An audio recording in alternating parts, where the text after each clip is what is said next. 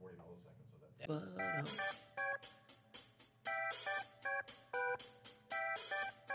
All right, we are back Yes, we are. Good morning. under the tower. Under the tower. This is Kaylee Durrance and John Guthrie, and we are back with our podcast, and we have a special edition today because we have Dr. Vance Wilson. Welcome, Doctor. Thank you, John. It's a pleasure to be here. Well, it's ironic that you're here today Yes. because of the tragic uh, incident that happened with the Bengals and the uh, the Bills. Bills. Yeah, last night. Crazy, Monday- crazy. So you know me, I'm sitting at home going, I wonder what happened. I wonder how this can happen. I wonder what this, what this, what this. So as we think about um, poor Damar Hamlin in the hospital. Now the good news is he had twenty five hundred dollars raised for his toy situation, Mm-hmm. and now he has how much? Over three million. So that's amazing. So Yeah. he's so first of all, we know that he's a, a good guy. We Oh, f- think for sure. and then secondly, um, he's doing great work. Only been in the NFL for two years. Right. Twenty-four So, years yeah, old. 24 years old. Just shocking. But um, Dr. William Wilson, uh, as we think about this, obviously we don't know, right? Yes. It, and it's way too early to speculate. But there are some theories out there, um, and I wonder if you could share what those theories could be. Well, hold on. Let's for those that do not know what's going on. Oh, Monday Night good point. Football, the Bills and the Bengals were playing, and that is when they did a typical tackle. Now, correct me when I'm wrong on here. Did a typical tackle. He fell down. He got back up, and then he instantly fell to the ground. And that's when they had the medics come on the field. They started administering CPR for 10 minutes, and then I don't know what else happened in that huddle. Do you? They, they defibrillated him, Okay. Yes. got his heart rhythm back. Right. And then the ambulance came on the field. Right. Right. Yeah. Right. And then they um, indefinitely postponed the game, Yes. which was the right thing to do, I think. Absolutely. How Uh, And- could you possibly play like that? Right. And then they made the announcement that he had cardiac arrest on the field, and that's why he is now in the hospital. Is that right? That's correct. So So, Okay. let's start with what is cardiac arrest technically? Right. cardiac arrest basically means your heart stops. Heart can stop for a variety of reasons.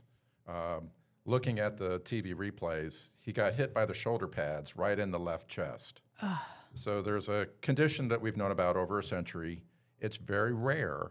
Uh, it's called commotio cordis, and it refers to a blunt impact. Most often, it's a baseball. Uh, I don't know if this has ever been reported with shoulder pads before, Um but it's typically a baseball that strikes the left chest, not hard enough to actually crack any ribs or bruise the heart muscle, but hard enough to actually deform, kind of press on the heart muscle and the critical thing is a matter of timing.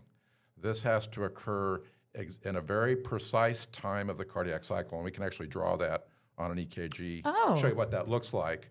I have But, paper if you uh, need it. be- Okay. be- because they've done animal models, and if you strike a, a pig with a, uh steel ball and you strike him in the left chest at the right time interval, uh, you can cause the heart rhythm to basically degenerate into what we call ventricular fibrillation.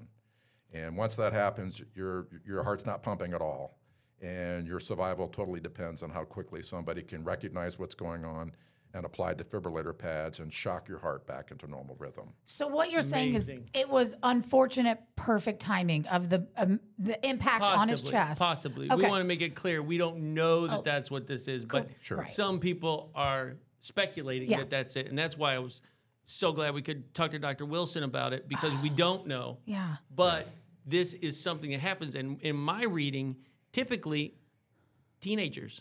Yeah, the average age is 15. It's very rare past the this age of 20 for- condition? For, this Wow. condition, uh, most of the time we can't identify anything wrong with the heart, but we always wonder whether there's an underlying electrical predisposition of the heart, and, I, and I'm sure he'll have access to the best experts in the field to to look for those. And we would assume that he uh, has been, or they have been Tested. following, yeah, all the usual cardiac tests, Right. you know, that any professional athlete would have. uh, that would be routine. I'm sure he's had Yeah. an EKG before. He's had an echocardiogram or a heart ultrasound before. Uh, This is really just a freak occurrence. Uh, these episodes are rare. They're very tragic. Uh, I'm hoping and praying they've defibrillated him in time. Uh, uh, I know if he typically afterwards, if someone's in a coma, We'll do hypothermia. We'll cool them. We'll cool them down Oh, for yeah, at least 24 right, hours. Yeah. Right. Uh, we do that at this facility. Yep. I've been doing that for years. Right. Um, and we do that. It's kind of like icing an injury. So you're basically icing the brain Yeah. to allow the brain hopefully to recover.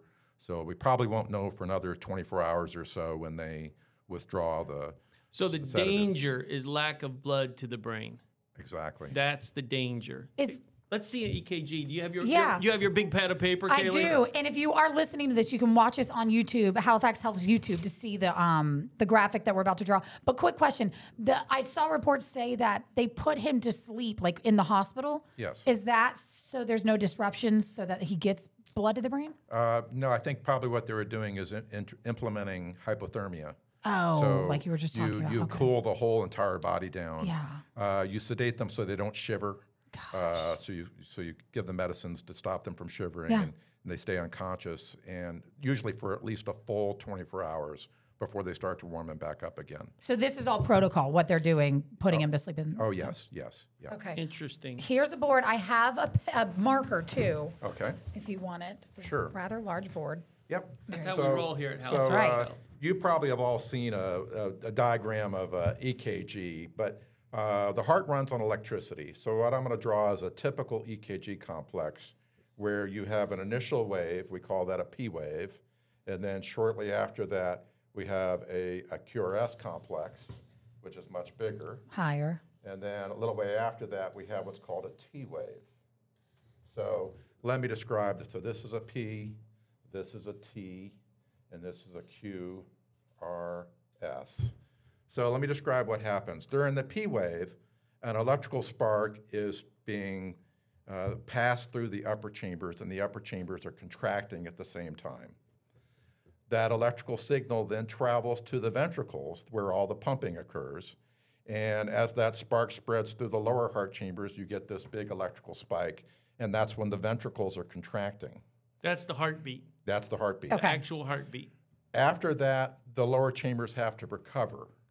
Uh, electrically, they return to their baseline state. And that's what this T wave here is. And we've always known the heart is a little bit vulnerable during this T wave period. So uh, animal models have shown that in, in, when you look at commotia cordis, if we look at this 40, sec- 40 thousandths of a second interval right before the peak of that T wave, that is an extremely vulnerable time period in the cardiac cycle. Wow. And if you get hit just right, just the right amount of energy, it's usually not injury severe enough to break a rib. A typical thing is a baseball, and here we're contemplating it's the shoulder pads hitting his left chest, that it hit him right at that vulnerable period in his cardiac cycle. And that will that can And cause the you heart said to fibrillate. 40 thousandths of a second. yeah. The peak is between zero and twenty thousandths of a second. So to d- to dumb it down for all of us that are not medical, in between the heartbeats is when he got hit, Yes. and because of that, it threw everything else off. Yes. Wow. And I said, this is very rare. Uh, there are reports going back over a century. Yeah. Um, uh, these are rare episodes, and, it- and it's always, they're always very young. Yeah. Um, he, Wow. Being 24, he's a little old for this. Uh, uh, it's usually what it's usually typically a baseball. The size, the, the shape of what you get hit with seems to matter. Uh, It causes a little deformation of the of the heart muscle, just like Hmm. it, it pushes in Yeah. um, it's it's usually not severe enough to actually damage the heart. Usually, there'll be no evidence of heart damage afterward. okay. So i- if this was me, would you let me go back and play? Like, wh- what's next? Oh, I, I, I think that's way too early. Okay. I know one of the things you want to know is is there anything that about his heart that predisposed him to this? Right. Right. So all these electrical currents run on ion channels where ions move in and out of the cells. Yeah. There's a lot of genetic variability in those ion channels. Some of those are diseases that we have defined like long QT syndrome, Mm-hmm. Brugada syndrome. Now he's had screening EKGs. Most of these would have gotten picked up Right. but he could have something subtle that predisposed him to this. Sure. Uh, I'm sure they'll- he'll have a lot of testing to look at that. Yeah. But uh, certainly before there's any talk about him going back to play. The big thing we have to we, we have to reiterate is this is speculation still. Yes. All Yes. speculation. All you've shown us is commotio cordis This is what happens in Commotion Courts. We don't know What And- happened to and the him? most important thing is we all need to have our thoughts and prayers Correct. for Demar and his family because I mean this is It's tragic. yes. Right. yeah, scary. And so, and what it really comes down to is, um, and it looks like they acted quickly with CPR.